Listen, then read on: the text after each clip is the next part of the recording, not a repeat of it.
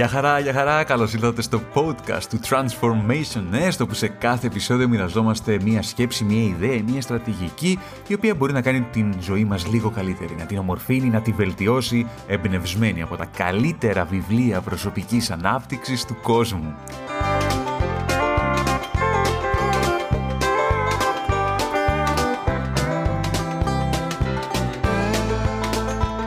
Σήμερα, τελευταία ημέρα της εβδομάδας, τελευταία εργάσιμη ημέρα της εβδομάδας, σας έχω ένα βιβλίο το οποίο μπορεί να προλογίσει ένα θαυμάσιο, χαρούμενο, υπέροχο Σαββατοκύριακο με τον καλύτερο δυνατό τρόπο. Θα με ρωτήσει κάποιος, Κωνσταντίνη, υπάρχουν τέτοια βιβλία; Η απάντηση είναι προφανώς και υπάρχουν τέτοια βιβλία. Ένα από αυτά είναι αυτό που έχω φέρει σήμερα, το οποίο έχει τον τίτλο Happier.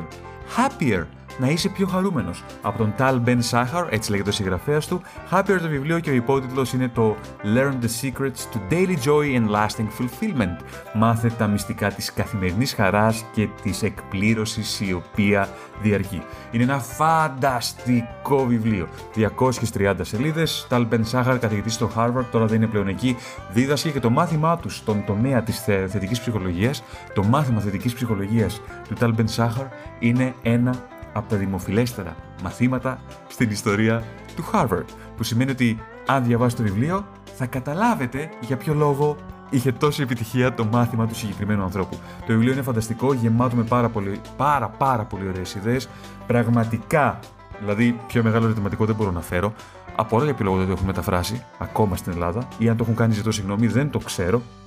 Σε κάθε περίπτωση, αν σας ενδιαφέρει ο τομέα της θετική ψυχολογίας, αν σας ενδιαφέρει η χαρά, αν σας ενδιαφέρει πώς μπορείτε να γίνετε ε, πιο χαρούμενοι, πιο ευτυχισμένοι, είναι ένα βιβλίο που δεν γίνεται να μην το διαβάσετε.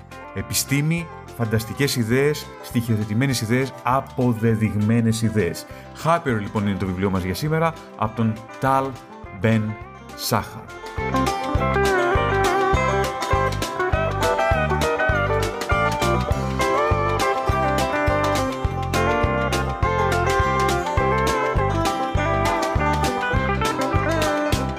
Πριν προχωρήσω στην ιδέα που θέλω να μοιραστώ μέσα το βιβλίο σήμερα μαζί σας, αξίζει τον κόπο να σας πω με ποιον τρόπο ο συγγραφέας του βιβλίου ορίζει, προσδιορίζει το τι ακριβώς σημαίνει χαρά, τι σημαίνει happiness. Λέει λοιπόν ότι προσδιορίζω, ορίζω ως ευτυχία την συνολική εμπειρία απόλαυσης και νοήματος. Τη συνολική εμπειρία απόλαυσης και νοήματος την οποία έχει ένας άνθρωπος. Ένας χαρούμενος άνθρωπος απολαμβάνει θετικά συναισθήματα την ώρα που βιώνει τη ζωή του ως μια ζωή η οποία έχει σκοπό και νόημα. Και αυτός ο ορισμός δεν έχει να κάνει με μια συγκεκριμένη στιγμή, αλλά, σε μια, αλλά στη συνολική εικόνα του πράγματος. Δηλαδή, μπορεί κάποιος να περάσει ή να περνάει δύσκολα σε κάποια φάση, αλλά γενικά να είναι ένας πολύ χαρούμενος άνθρωπος.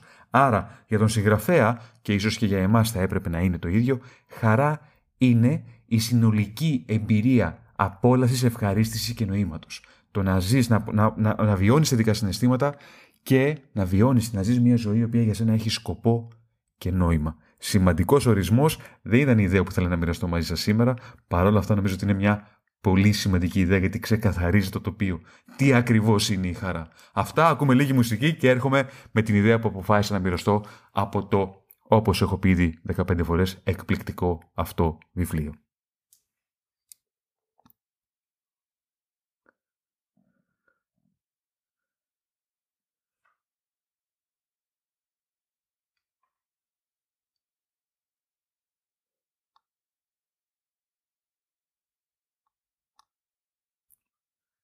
Λέει λοιπόν ο συγγραφέας μέσα στις σελίδες του βιβλίου σε κάποιο σημείο μιλάει για τα τελετουργικά της χαράς.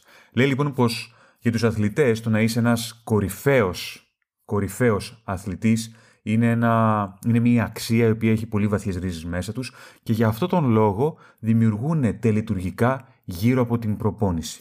Για τους περισσότερους ανθρώπους το κομμάτι της υγιεινής είναι μια πολύ θεμελιώδης αξία για τη ζωή τους, οπότε δημιουργούν τελετουργικά υγιεινείς, όπως για παράδειγμα το να βουρτσίζουν τα δόντια τους. Αν είναι για εμάς η προσωπική μας ευτυχία κάτι το οποίο έχει πραγματική, ουσιαστική, βαθιά αξία για εμάς μέσα μας, τότε θα πρέπει να δημιουργήσουμε εκείνα τα τελετουργικά γύρω από αυτό το θέμα. Εκείνα τα τελετουργικά δηλαδή που θα μας βοηθήσουν να γίνουμε περισσότερο χαρούμενοι. Αυτή είναι η ιδέα. Αυτή η τόσο απλή ιδέα. Ό,τι είναι σημαντικό για εσένα, ήδη το κάνεις. Ό,τι είναι σημαντικό για εσένα, τίνεις να δημιουργείς τελετουργικά που εξασφαλίζουν ότι αυτό το σημαντικό θα συνεχίσει να υπάρχει στη ζωή σου με τον τρόπο που το θέλεις. Αν η χαρά λοιπόν είναι σημαντική, τότε οφείλουμε να δημιουργήσουμε εκείνα τα τελετουργικά, εκείνα τα πρωτόκολλα δράσης όπως τα ονομάζω εγώ, τα οποία θα μας εξασφαλίσουν ότι η ζωή μας θα είναι καλή. Τα πράγματα δεν συμβαίνουν με τυχαίο τρόπο. Ή αν συμβαίνουν με τυχαίο τρόπο, δεν μπορούν να επαναλαμβάνονται ξανά και ξανά, ξανά και ξανά. Και αν η χαρά είναι κάτι που είναι σημαντικό για εμάς, γιατί ποιος δεν θέλει να είναι χαρούμενος, ποιος δεν θέλει να ζήσει μια χαρούμενη ζωή; Αν η χαρά είναι κάτι που είναι σημαντικό για εμάς, μήπως είναι η ώρα να κάτσουμε και να προσδιορίσουμε τι είναι αυτό ακριβώς; Ποιε είναι, είναι αυτές οι δραστηριότητες, ποιες είναι οι δράσεις που μας κάνουν πιο χαρούμενους; Και να δημιουργήσουμε τελετουργικά γύρω από αυτές. Και λέει παρακάτω στο ίδιο σημείο, ο συγγραφέας λέει ότι α, ποια είναι αυτά τα τελετουργικά που σε κάνουν περισσότερο χαρούμενο; Τι, τι θα ήθελες ίσως να βάλεις στη ζωή σου που ξέρεις ότι θα μπορούσε να σε κάνει πιο χαρούμενο, αλλά δεν το έχεις βάλει ακόμα; Θα ήταν το να προπονείσαι τρεις φορές την εβδομάδα, θα ήταν το να βλέπεις δύο ταινίες την εβδομάδα, θα ήταν το να κάνεις διαλογισμό 15 λεπτά κάθε πρωί, θα ήταν το να βγαίνεις κάθε τρίτη βράδυ με τη σύντροφό σου; Τι θα ήταν αυτό το οποίο θα μπορούσε να εμφυσίσει περισσότερη χαρά στη ζωή σου. Και σημειώνει ότι δεν θα πρέπει να προσπαθήσεις να βάλεις πολλά καινούργια τελετουργικά μέσα στη ζωή σου ξαφνικά επειδή λες «Ω, θέλω να είμαι χαρούμενος, ναι, θα πάω να βάλω 10 καινούργια τελετουργικά». Όχι, δεν λειτουργεί έτσι. Λέει ότι κάθε φορά θα βάζεις μέσα στη ζωή σου ένα με δύο νέα τελετουργικά τα οποία μπορούν και ξέρεις ότι θα σου φέρουν περισσότερη χαρά. Αυτό το μυστικό. Και η άσκηση που έχετε να κάνετε εσείς ή που έχετε, που θα ήταν καλό να κάνετε που ακούτε αυτό το επεισόδιο, θα ήταν να πάρετε μία λίστα και να γράψετε κάτω. Με ποιον τρόπο θα περάσω τέλεια την επόμενη εβδομάδα, ποια είναι τα, ποιο είναι ένα τελετουργικό που θα ακολουθήσω δύο φορές την εβδομάδα ή πέντε φορές την εβδομάδα ή αναλόγως τι θέλετε, ούτως ώστε να είναι μια εβδομάδα που θα είναι όμορφη για μένα Γράψτε ένα τελετουργικό και μετά γράψτε άλλο ένα τελετουργικό. Η ιδέα είναι η εξής. Δεν είσαι αυτό που σκέφτεσαι. Δεν είσαι αυτό που ξέρεις ότι πρέπει να κάνεις. Είσαι τελικά αυτό που επαναλαμβάνεις ξανά και ξανά. Αυτό που λέω εγώ στις ομάδες μου είσαι τα συστήματά σου. Κανείς δεν ανεβαίνει στο επίπεδο των στόχων του, όλοι πέφτουμε στο επίπεδο των συστημάτων μας. Αυτό σημαίνει ότι αν θες η χαρά να γίνει κομμάτι της ζωής σου, είναι ώρα να χτίσεις τελετουργικά τα οποία σου εξασφαλίζουν ότι η χαρά θα ρέει, θα κυλάει προς τη δική σου μεριά.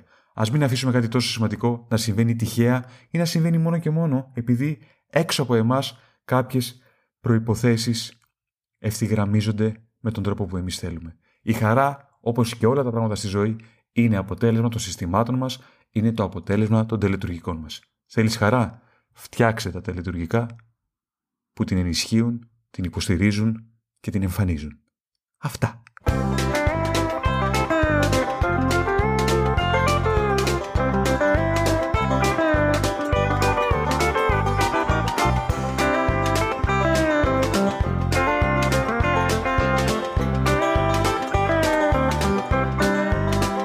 Αυτό ήταν το επεισόδιο μας για σήμερα. Ελπίζω να το βρήκατε ενδιαφέρον, ελπίζω να είχε αξία για εσάς. Θεωρώ ότι η ιδέα που μοιραστήκαμε σήμερα σε αυτό το επεισόδιο είναι ίσως μία από τις σημαντικότερες, αν όχι σημαντικότερη ιδέα που έχω, μοιραστώ, που έχω μοιραστεί. Μοιραστώ, είναι λάθος. Που έχω μοιραστεί μέχρι σήμερα μαζί σας ε, στο podcast του Transformation Nest.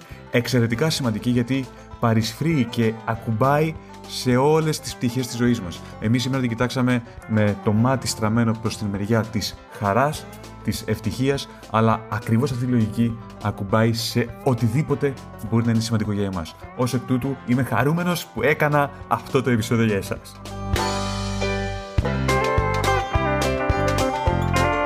Δεν έχω να προσθέσω κάτι άλλο πέραν του να θυμίσω ότι το βιβλίο λέγεται Happier από τον Tal Ben Shahar. Έχει εκδοθεί α, το 2007. Δεν είναι πολύ μεγάλο. Είναι εύκολο να το διαβάσει κάποιος αν ξέρει αγγλικά. Αν έχετε την ευκαιρία και την τύχη, πάρτε το και το, βρείτε το, αγοράστε το και διαβάστε το. Αυτό δεν θέλει πολύ τύχη όσο θέλει πρωτοβουλία, αλλά κουβέντα να γίνεται. Σε κάθε περίπτωση σας εύχομαι να έχετε ένα υπέροχο Σαββατοκύριακο. Αν το ακούτε αυτό το επεισόδιο μια άλλη μέρα, ας είναι υπέροχο το Σαββατοκύριακο που θα ακολουθήσει τη μέρα που τελικά ακούσατε αυτό το επεισόδιο. Σε κάθε περίπτωση, μέχρι το επόμενο επεισόδιο να περνάτε τέλεια. Γεια χαρά!